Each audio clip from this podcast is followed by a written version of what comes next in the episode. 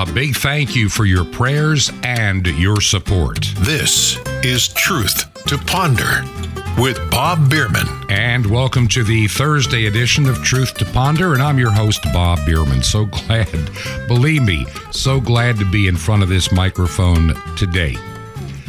Now, some of you I know don't get a chance to hear the Wednesday program. There are a few of you that can only hear the program on shortwave from WRMI around 10 o'clock Eastern, 9 Central in the evening.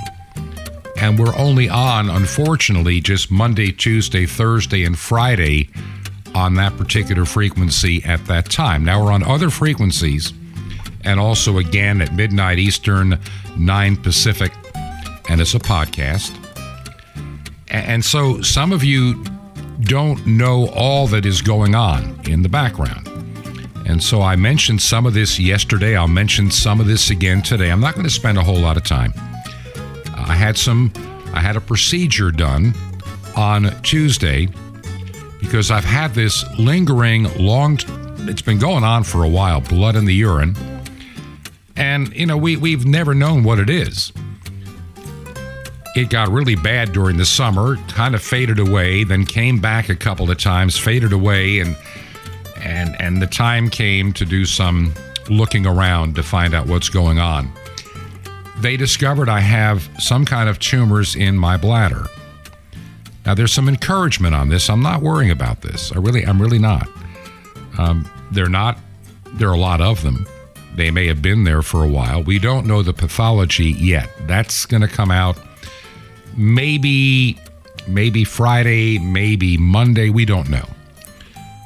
But regardless, I'll have to go back. There's still some remaining because in doing what they did, when you're working in, in that area microscopically, you can obscure eventually some visibility. So there's a little bit remaining, and I'll have to do this again in about two weeks. Now, in the midst of all this, there's a lot of other stuff going on, and and I just feel eh, this this has been a a reminder to me, to say the least, a, a reminder that none of us are immortal on this earth, and all of us all of us need to be better managers of our time. One of my worst traits in life has been I have a hard time saying no, especially to projects and things to which I firmly, firmly believe in and stand behind and want to see done. And the other problem that I, I sometimes have, and I'm going to say there are times that I've learned in some industries how to delegate. How to delegate. Funny, when I was younger, I was better at delegating when I worked for a manufacturer of broadcast equipment. And we did very well, and I really enjoyed that job at the time that I had it. But over the years, a lot of the things that I've done, I've had a hard time delegating because I haven't had anybody that was able to do some of the things that needed to be done. And, and, I'm just praying right now. I'm saying, Lord, okay, you've laid all these projects in front of me, and I'm excited about each and every one of them. But I know I can't be doing all of them by myself. There's got to be a shared responsibility. And that's really true in anything, especially the stuff that I'm working on and the things that are really laid upon my heart. Sure, I can help plant a church, but should I be the only one planting that church and leading that church? I can help other missions get started, but should I be the only one doing that? I do this radio program. I, I am working on on an online streaming service for, for audio, maybe even video at some point. These have been going on for quite a while, and they're they're not yet fully to fruition. I need to delegate some responsibility out because number one, there's only so many hours in any given day. That's it. There's only so many hours. You can't you can't be going 7 days a week, too many hours a day and and never taking care of yourself. That's how you end up having some some health issues if you're not careful. And also, I got to remind myself that I am not 38 or 48 or even 58. I'm 68. But thankfully, I feel great today. For those that, yeah, that listened yesterday, you know, I was dealing with a catheter yesterday. It's gone today. And I'm thankful to have a, a wife with some medical background. It is out, and, and I'm getting used to, after a few days with it, not having to deal with it. And so here we are in the office today, able to do this radio program. I apologize to some because we're running a little late for those that listen as a podcast.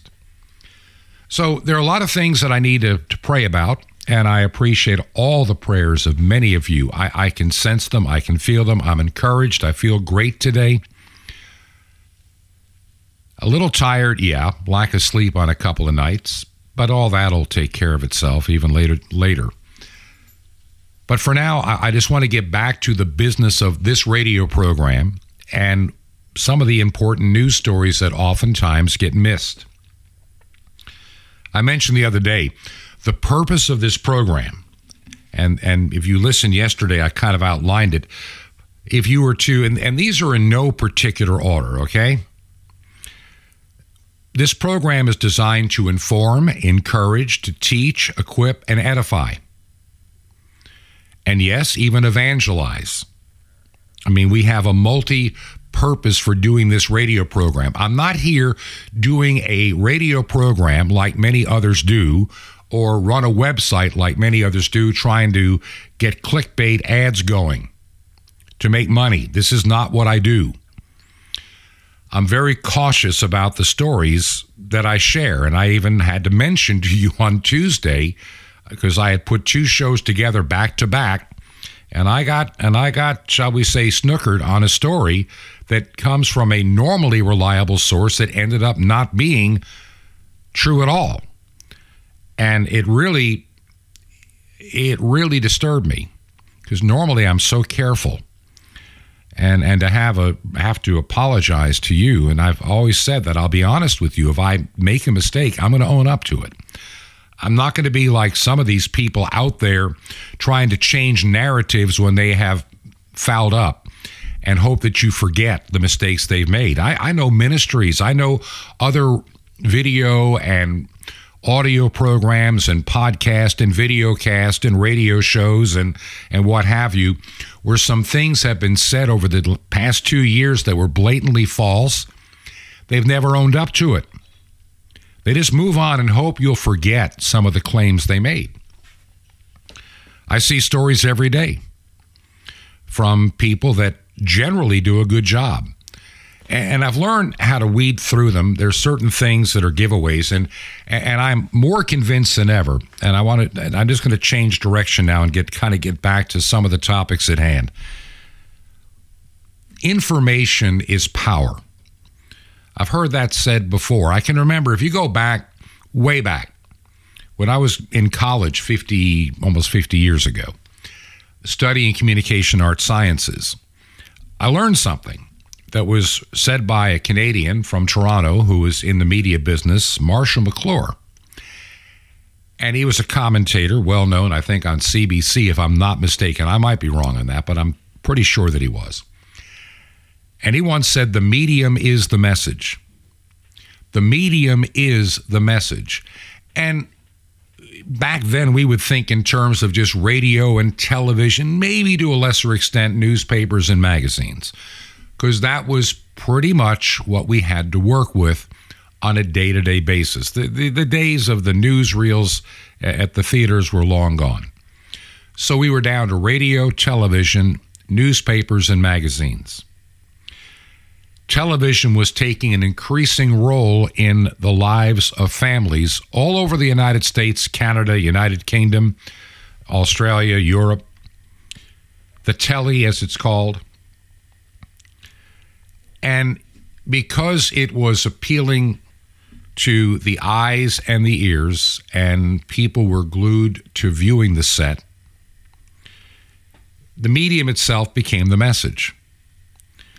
And there was something about a news story on television, even more so than a newspaper or even sometimes a magazine, even a little bit more than radio, to be quite honest, that somebody watching a story on television, it was highly believable because there was this, this unwritten concept that the television would never lie, that these people would be trustworthy.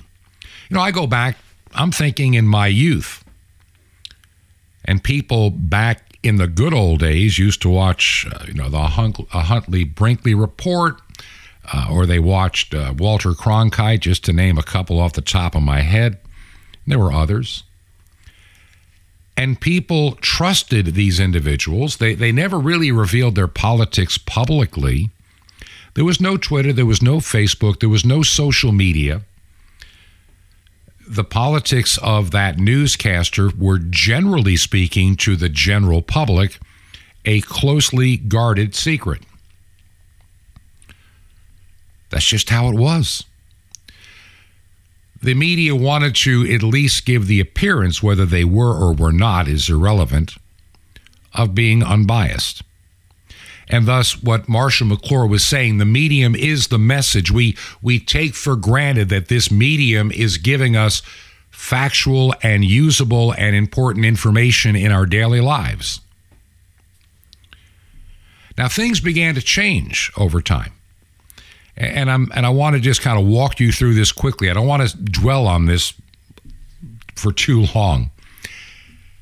50 years ago, I got into radio. Back then, the world had changed. We had moved from the golden age of radio to a transition to where most radio stations were some kind of a music generated format, regardless if the station was AM or FM.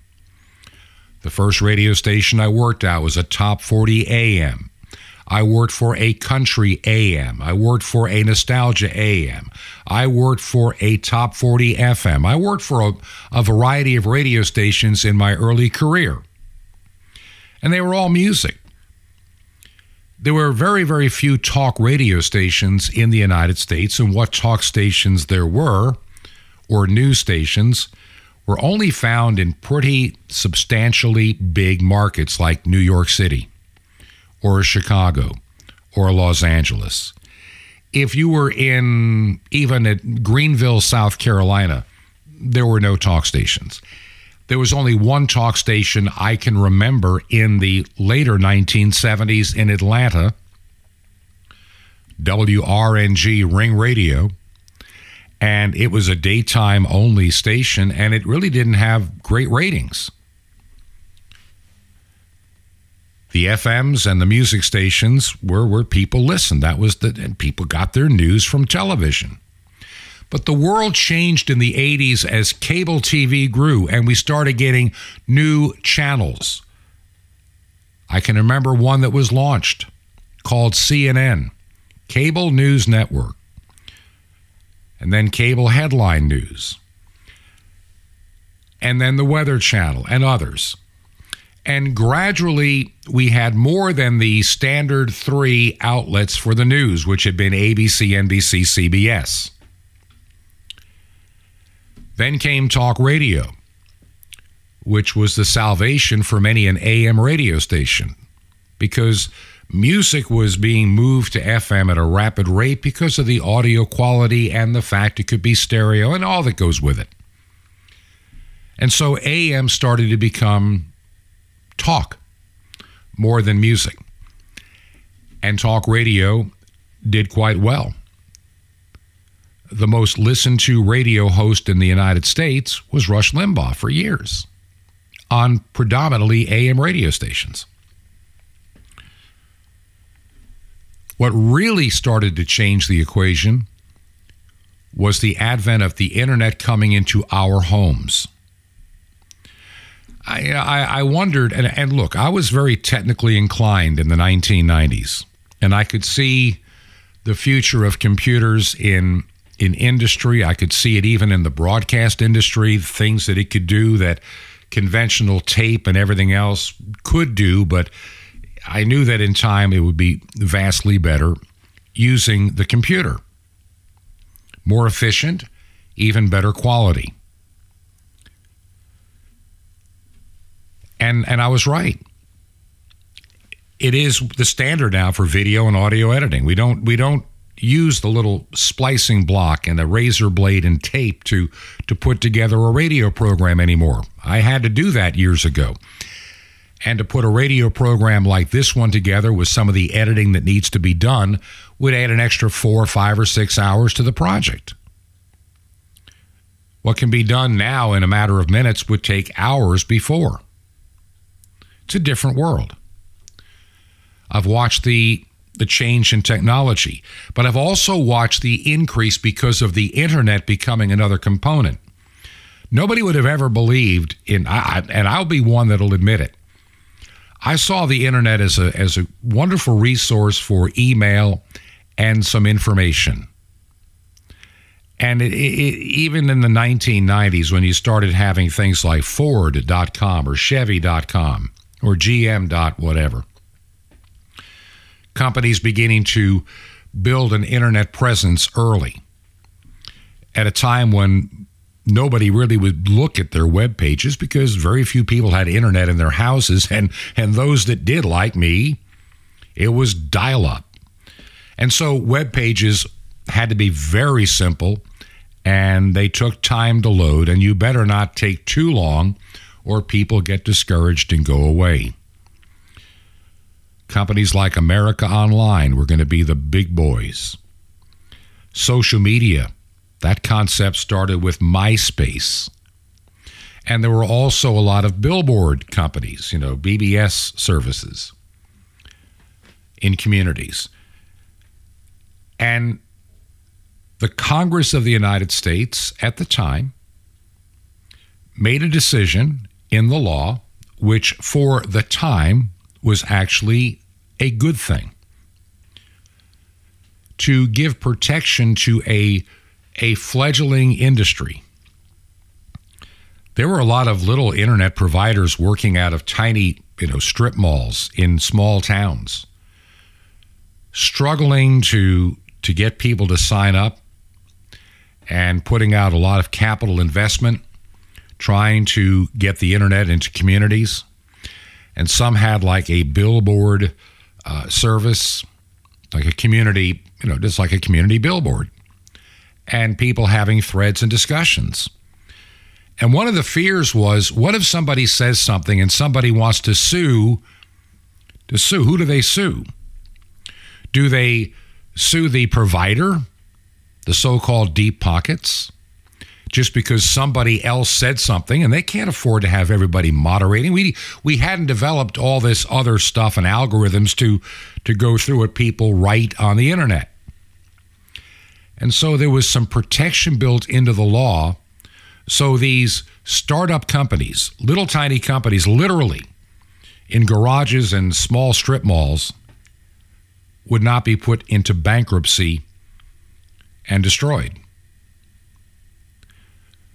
But as the years have gone by, little fledgling companies like Google, like Facebook, like Twitter, have grown to become multi billion dollar corporations with thousands upon thousands of employees, and now have an unprecedented control on the flow of information, the likes of which we have never seen before in our history. They use their power politically and I think it should be illegal, much of what Facebook and Twitter has done over the years. Mark Zuckerberg spending $400 million during 2020 of his own money, raised from Facebook, of course, to influence elections to encourage only Democrat areas to get out votes, make it easy for ballot harvesting. I don't care what anybody says there were countless illegal ballots in boxes that did not belong there. And nobody wants to admit to that elephant in the room. I get disgusted when I see Joe Biden talk about fair and free elections. They're the same ones that said the 2016 wasn't. They said the election of, of George W. Bush in 2004 against John Kerry was tainted and, and probably stolen.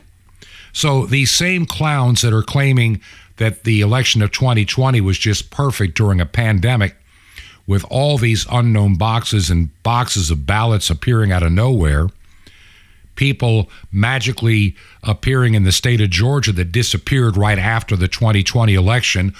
You find abandoned farms with no homes or anything ever on it. Those were the addresses in small counties in middle Georgia. Just to give you some numbers, Georgia has 150 some odd counties. Okay, 150 some odd counties. If there's one illegal ballot in each of the counties, that's 153 votes or 150 some, I think it's 159. Let's just call it 150. The number just escapes me suddenly. If there are 10 illegal ballots, then there's 1,500 illegal ballots in the state of Georgia. But if there are just 100 illegal ballots spread out among all those counties. And some of those counties, like Fulton County, where there are millions of people, what's 100 illegal ballots? What's 1,000 illegal ballots? In little tiny counties, like a Hart County or a Franklin County, you, you find a way to put in 30 or 40 illegal ballots here and there. In some place in middle Georgia where the land is spread out, Get a bunch of people, like over a 100 that I know of in one county, a person that I know spent time doing the research and has proven it. Over a 100 illegal ballots, most likely from people that don't exist. Biden only won by 11,000 votes in the state of Georgia. You know, 50 to 70, 80 votes per county, 100 votes per county.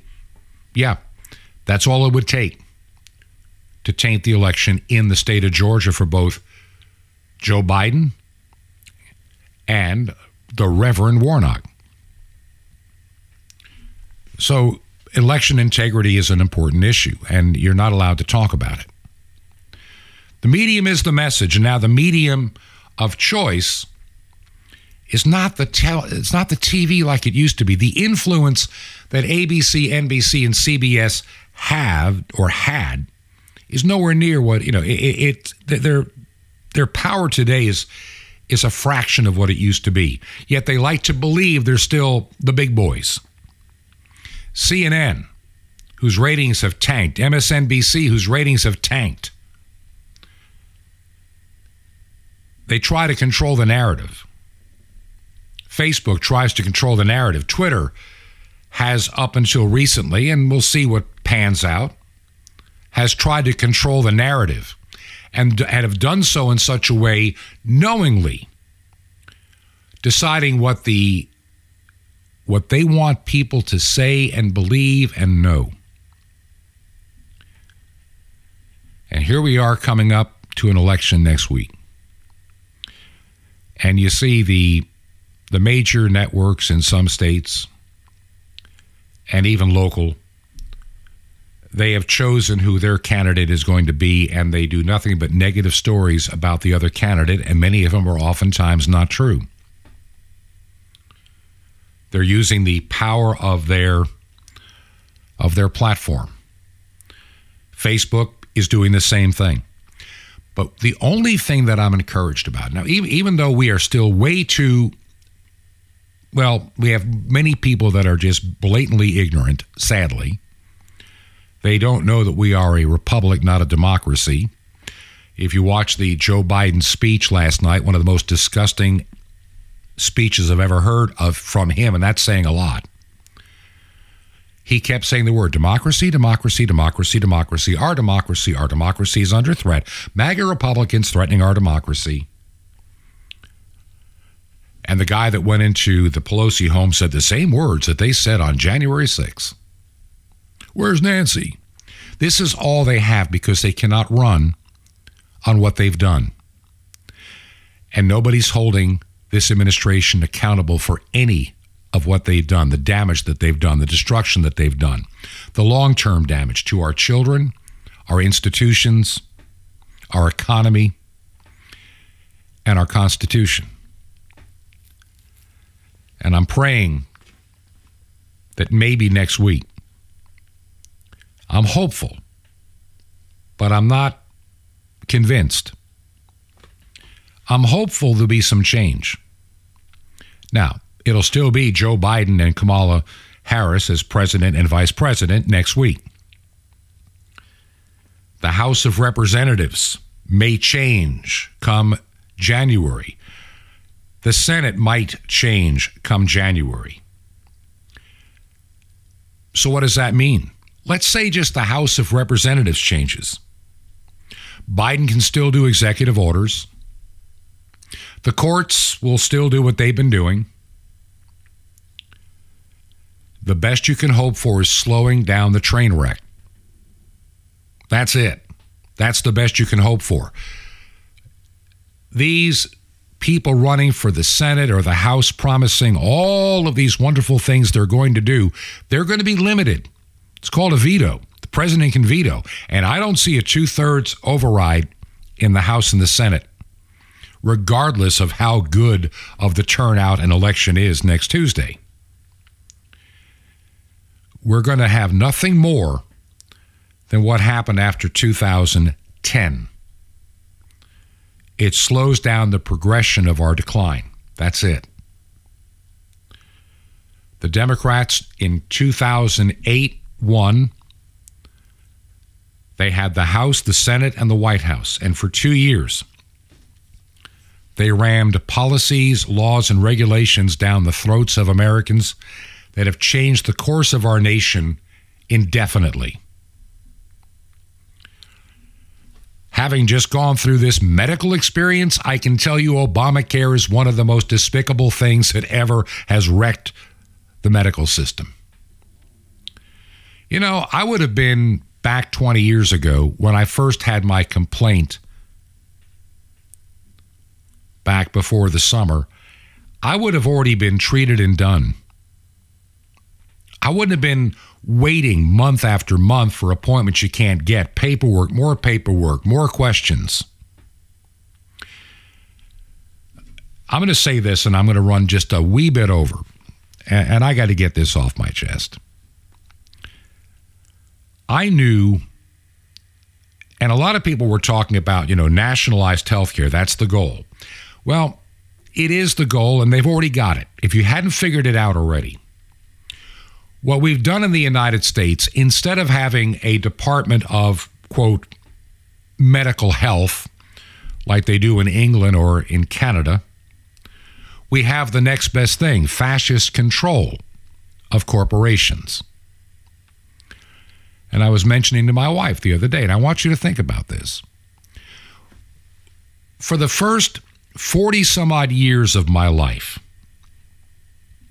maybe close to the first 50 years of my life, there were a lot of doctors that I went to over the years just for your normal stuff, nothing, nothing major. And they had their own private practice. They might have a an assistant. They might have a receptionist to take care of things in the office and dealing with the insurance companies and all that went on was not all that complicated.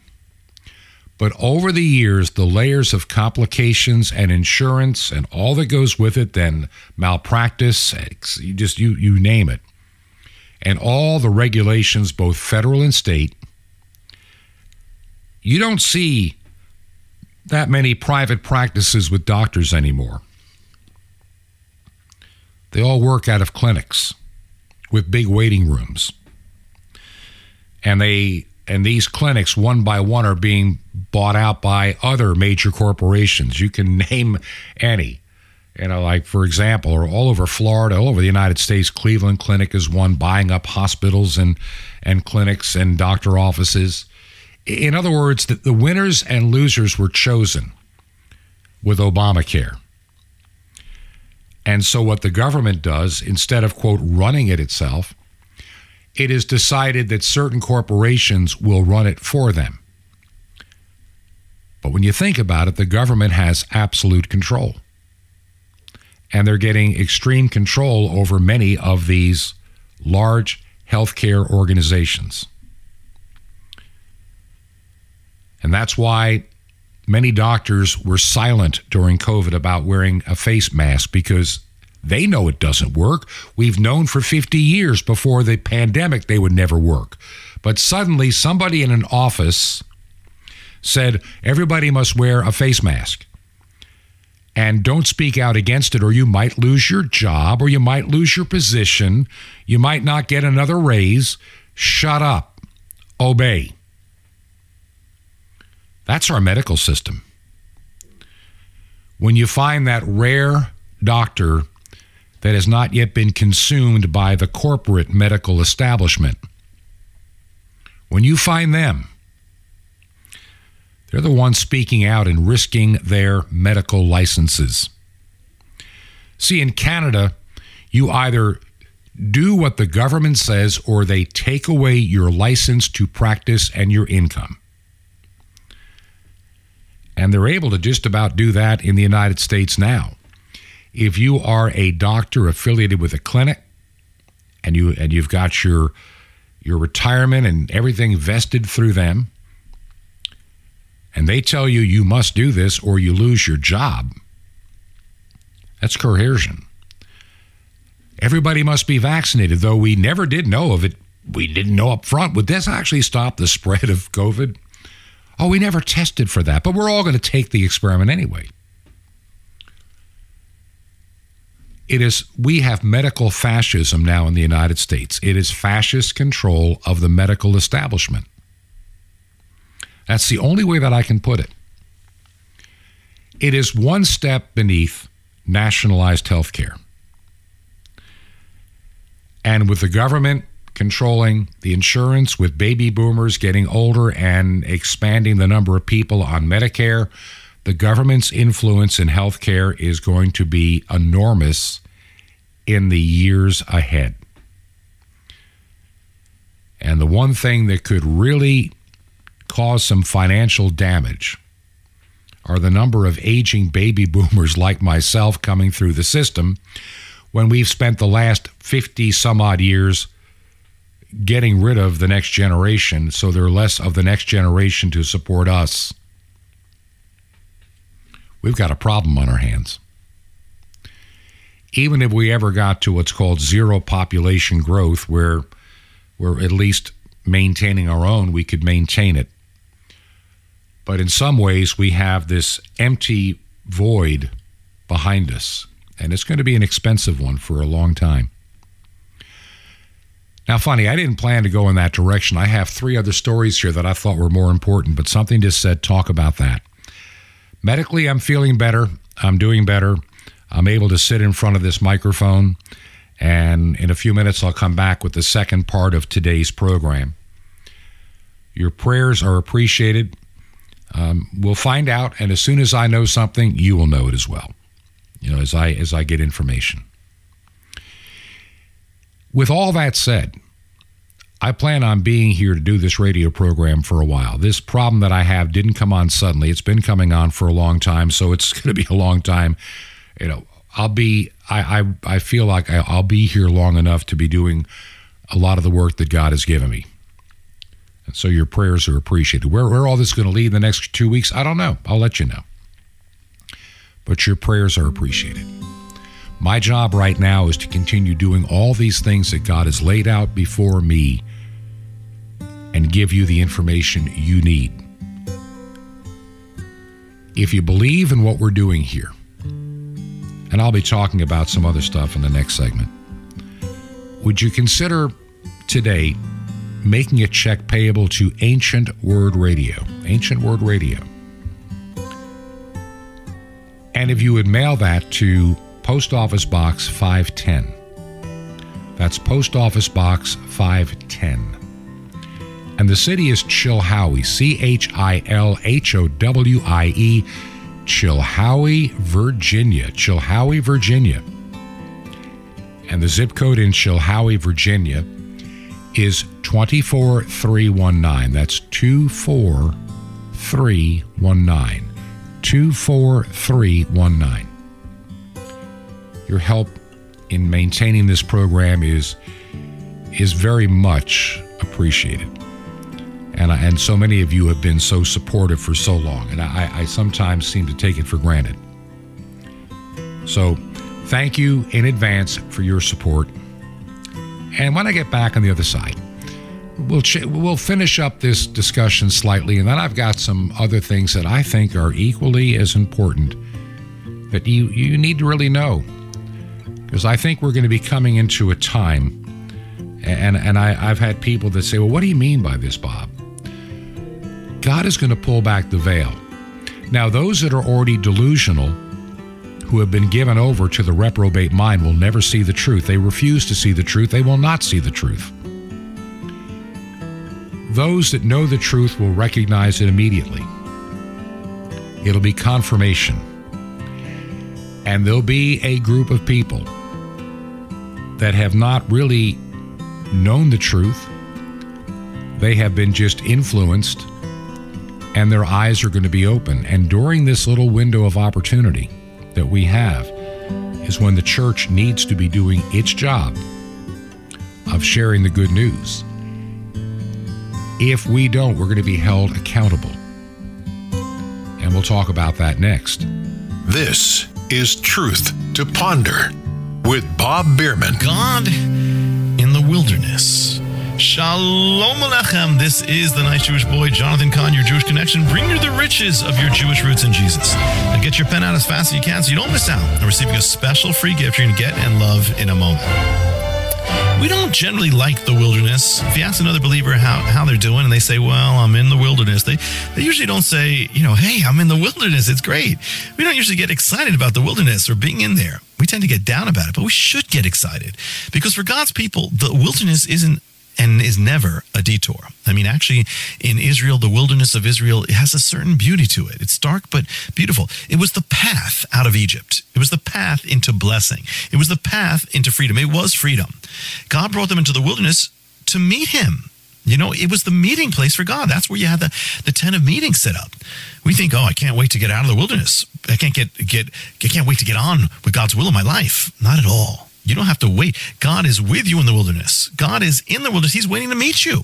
It's not a waiting pattern. It's not a waste. There's no wasting time in God. He'll never give you time to waste. You are in God's will as much as in any time. He will lead you as much as he leads you in any other time. Every time something's taken away from you in your life, take it as an uh, opportunity that you're going to get more of God. You're going to get closer to God. There are no detours in God's will. If you're in the wilderness, hey, praise God. It's a blessing. God is there. Turn away from your situation. Turn to God. He'll meet you. The wilderness is holy. Use your time to get closer. It's the chosen place, his meeting place, where his people stand barefoot in the glory of his presence. Treasure God in the wilderness. Want more? Ask for the wilderness on CD. Now imagine being plugged into a special line letting you know future events, news behind the news, biblical prophecy updates on Israel, and what you need to know as an end time believer, plus teaching strength for every day of your week, and the incredible Mystery of the Temple Doors on CD. All free. How do you get it? You can get Sapphires and the Mystery Temple Doors.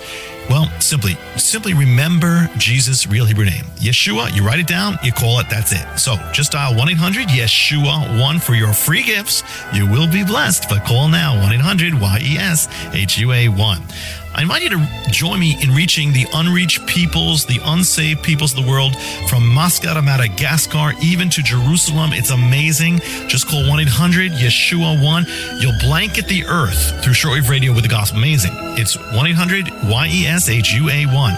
Or you can write me direct. Here's how. The address is the Nice Jewish Boy Box 1111, Lodi, L O D I, New Jersey, 07644. It's a Nice Jewish Boy Box 1111, Lodi, New Jersey, 07644.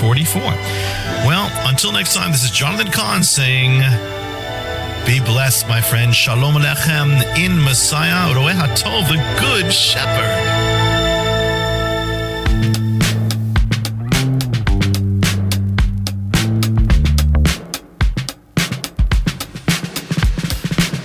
This is Truth to Ponder with Bob Bierman. And welcome back to part two of Truth to Ponder. And I'm your host, Bob Bierman. For those just tuning in, I know many of you that listen as a podcast heard the beginning. Health wise, I'm doing all right. Um, had some procedure done on Tuesday. We are able to be in front of the microphone, and we're, we're thankful. Don't know the pathology report. There were some tumors in my bladder, and we should know soon. But I, I just feel at peace. A lot of things to be done. This didn't happen overnight, so it's not going to resolve one way or the other overnight either. So just keep me in prayer as we continue forward. Looking at a few news stories that I want to share. And there's a reason that I want to share these, just to understand how information works. I mentioned beginning of the program, information is power. And whoever controls the information has the power. And this is what needs to be underst- understood. If we as individuals have control of information and honest information, then we can make rational and clear decisions. But when information is propaganda and manipulation, it's not easy to do. And manipulation of information is as old as warfare and civilization.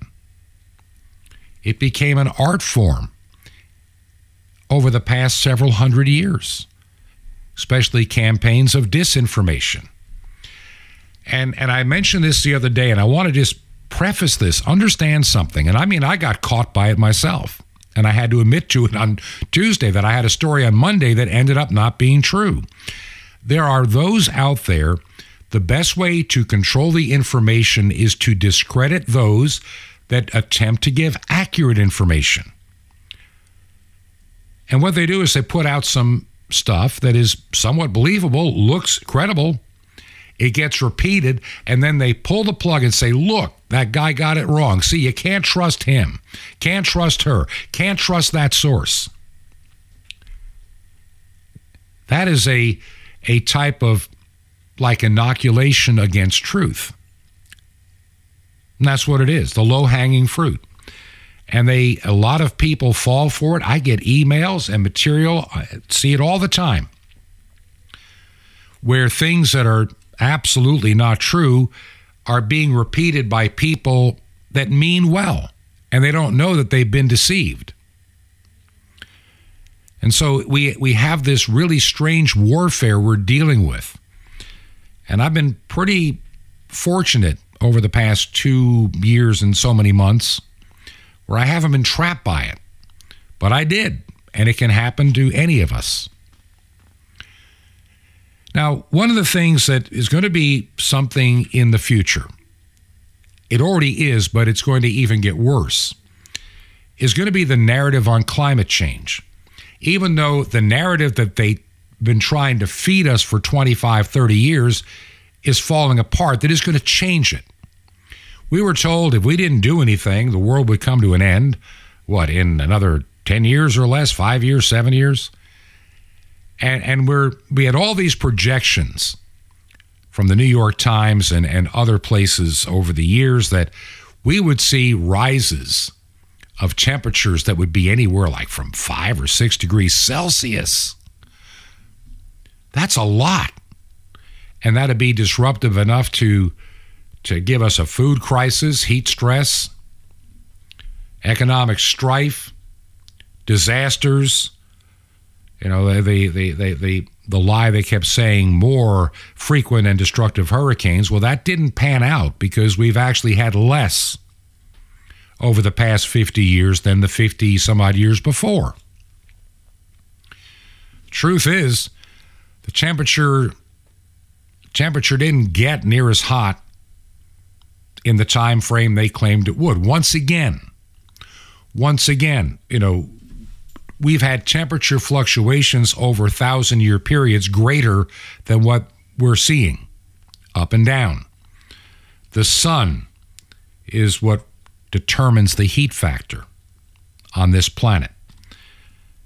And we've had higher levels of CO2 that didn't destroy the planet than we have today. We're actually on a low ebb. Climate change is nothing but people control. And we learned one thing with the pandemic lock people down, put them in a virtual reality world. That's what the metaverse of Facebook is all about. don't even have to leave your house to go to work. You just show up in the metaverse and do your job. If it's a desk type of job, only the people that have real work to do will be out there installing your cable TV or your satellite dishes and whatever. It's control. And someday they're going to have a climate emergency instead of a virus emergency. And we you know we have to get in electric cars. Oh we have too much this too much that. Oh the the electric grid can't handle it because of all the electric cars so stay home. Control. This is the bottom line. And the problem that they're going to have they're going to have to rework the narrative because they're not getting these drastic increases of temperature as they predicted So just be on the alert that they will hope that you forgot what they said five years ago, or 10 years ago, or 20 years ago. And I can say, as I've looked at all the major declarations of disasters that should have occurred by now, that were predicted, they've never occurred. So now you know they are lying and they are trying to give you fear there are there there's a senator there there are actually a couple but there's there's a couple of very despicable just evil characters in the United States Senate. Uh, Blumenthal is one from Connecticut. But Dick Durbin, Democrat from Illinois, who is the chair of the Senate Judiciary Committee, the last place he should be on. The man is a reprobate. The man is a liar. Uh, the man is just anti Constitution. And, and he tries to use all of this rhetoric about this uptick in hate speech. And he says, since Elon Musk took Twitter private, it's just, it's awful. We have to do something. And what he actually wrote the other day um, on, on Twitter, in the days since Musk took over uh, Twitter, the platform has been an uptick in hate speech, and Musk himself used the platform and his influence to spread baseless conspiracy theory about a violent attack on an elected official family member. We need to deal with the misinformation. No, what they're what they're saying is we need to be able to control the propaganda and not have it exposed. There's a lot of rhetoric being said and and everything about the Pelosi break-in in San Francisco. Every time I look at the story, it, it makes less and less sense than the last time I looked at it. How does the how does the mansion of the Speaker of the House, people worth hundreds of millions of dollars in a gated community, where there is both private security, the San Francisco police, and yes, Capitol Hill security. How does somebody come into that neighborhood and break into a home? I mean, how do you do it with no alarms going off? How did that happen? And nobody nobody seems to know where the video is. We can't see it. Why? Were the cameras working, not working? Have they disposed of the evidence? What there's something wrong about this entire story. And I don't and, and what they're hoping to do is control a narrative. Now, I could speculate all day long what happened. I might be right, I might be wrong. But here's what I do know the truth is not coming out, it will not come out. And instead, they grab this story that could cause damage and they try to twist it and lie about it, hoping that you know, it's only eight, nine days before the election. It, you know, it, it, we can lie right now. It'll be after the election before any lies are revealed. It's pretty much the the operating practice right now that we're seeing. It's like they're bringing out the old playbook.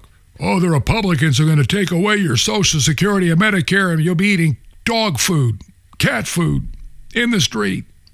They've been saying that since 1980. It hasn't happened yet. But see, they're desperate.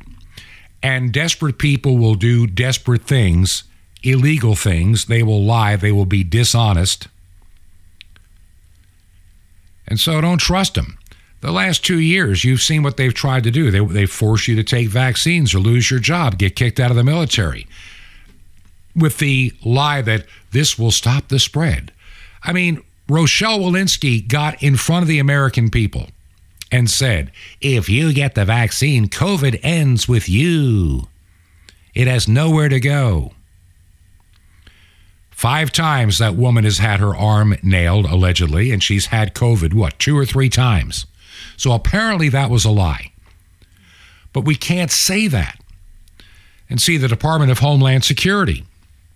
Remember, they tried to get this disinformation board in place. Believe me, they'll try to put it in place after the election. They're just waiting. They're just waiting. They saw the blowback and they they decided for political purposes they better back off for now. We can come back and do this. We can do it in the end of November. Putting it off several months to fool the American people. They're quietly broadening their effort at the DHS to curb and police speech it considers dangerous. Now, what do they consider dangerous speech? Any if, if you say anything about the CDC, you say the CDC lied, they want to consider that disinformation. Really? They do. You're not allowed to have an opinion. The CDC's opinion is is got to be considered gospel, the good news that that is always true. And yet they have lied and lied and lied. It's the same DHS that wanted to suppress anybody that said the virus was laboratory originated. Well, we now know it was. But for a year, if you dared say that, you were they screamed at you as disinformation. Twitter would shut off your tweeting. Facebook would ban you and remove it. These fascist corporations run by the government, and that's what they are, doing the bidding of one political party. This is Nazi Germany. This is what Nazi Germany did. They let companies run the newspapers, but they told those companies how to run their newspapers. They let the media do their thing, but they had to do it for the party. They let manufacturers build cars, and they chose the winners and the losers. That's fascism. And that is the way the Democrats want to take the United States into a fascist style government that has what they call democratic socialism, which means eventually one party. That's how it works. And that's just the one step away from total communism and collapse. The election next week, I pray, will at least slow down the pace. But we are we are racing to a day with destiny. We are racing to a day of destiny. And there's no escaping it. God's word is true. He's coming again. The Bible talks about a great falling away. You know, I, I, I, I was not going to get too much into this story. It's here in front of me. A person shared this with me. Now, I don't care what your personal views are, whether you're for or against or disagree with or consider it apostate, whatever, the Roman Catholic Church. I'm not going to even get into that discussion, but what it, what I want to get into is to mention something that I saw that came out from someone I know by the name of Gavin Ashenden. And he talks about the culture wars are not a friend of what would be considered traditional Catholic values. Now, we're going to talk in terms of there are working documents that are out there now within the Roman Catholic Church. And one is the document is called Enlarge the Space of Your Tent. And the controlling idea, you know, is this radical inclusion, which means celebrating of sin. Words like diversity, inclusion, equality, all these have got to be made a part and parcel of the theology. And we must deal with gender identity and sexual identities. And if men want to marry men, the church is going to have to just change with it. This is beginning to be circulated within the Roman Church. It's been around in the Episcopal Church, it's been around in much of the Methodist Church and some of the Presbyterians and some of the Lutherans for a while, and gets worse by the day, let alone the hour. And everywhere, every church, some churches have already been given over. They're gone. Their lampstand is gone. The Holy Spirit has exited the building. There is no life in them. They're dead men's bones in fine raiment with stained glass windows. They're dead. They're damned, to be quite blunt. And in any institution, we have to the, the the enemy of your soul has to destroy the moral foundation. It has to delineate truth and destroy it. It has to put people in doubt of their own faith. And I believe we're coming into a time, like I say, I, am going to I'm going to get somebody mad, and if I do, I, I'm sorry. There's an order within the the Roman Catholic Church that I've always had bad feelings about, and that's the Jesuits. Tony Fauci was educated by Jesuits, by the way. They have gotten into universities, the ones that they control have gone into all the wokeism and nonsense. And I'm going to say it, I'm hesitant, but I'm going to come out. This is my opinion. I think they're an evil order. And the current pope in in Rome is a Jesuit for the first time. That's why there's some really weird stuff coming out of this Vatican. So I see this and I'm not surprised. They tolerate the, the good Catholic Nancy Pelosi's who are pro choice. They tolerate the good Catholic uh, Anthony Fauci's and the good Catholic Joe Biden's with their lies and their rhetoric and their pro abortion stance. Celebrating all the things the Bible condemns and demands us to accept it or else. Eyes are going to be, be open you know, sadly, in so much of what used to be Christianity, God has been misrepresented as some kind of vague love. But God is also justice, and evil will have to be held to account. And what is what God considers good will have to be acknowledged. That day is coming. And what today masquerades as kindness, as unconditional invitation to everybody to quote, be in something that they call a church, which is not a church, fatally ignores the one condition that the Gospels always impose, and that is repentance. These are churches without repentance where sin is celebrated and not and not forgiveness sought. We'll pick up on that tomorrow. The church is under attack. And some churches have already capitulated and they're gone. They are dead. They have no life in them. Many have fallen away. Many don't even go to anything anymore. Why do you think I want to plant churches? Do you believe in the ministry that we're doing here? If you do, would you consider your financial support? By the way, you can go to our website. You can contact me if you have questions. My email address, bob at truth, the number two ponder.com. Bob at truth, the number two ponder.com. And if you can help us financially, would you consider making a check payable to Ancient Word Radio? Ancient Word Radio. Mailing address is Post Office Box 510, Post Office Box 510. And the city is Chilhowie, C H I L H O W I E, Chilhowie, Virginia and the zip code in Chilhowie, Virginia is 24319. That's 24319. And until tomorrow, may God richly bless you, is my prayer. This has been Truth to Ponder with Bob Bierman.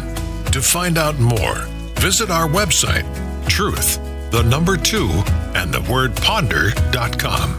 That's truth, the number two ponder.com. Truth to ponder, shining the light of truth in a darkening world.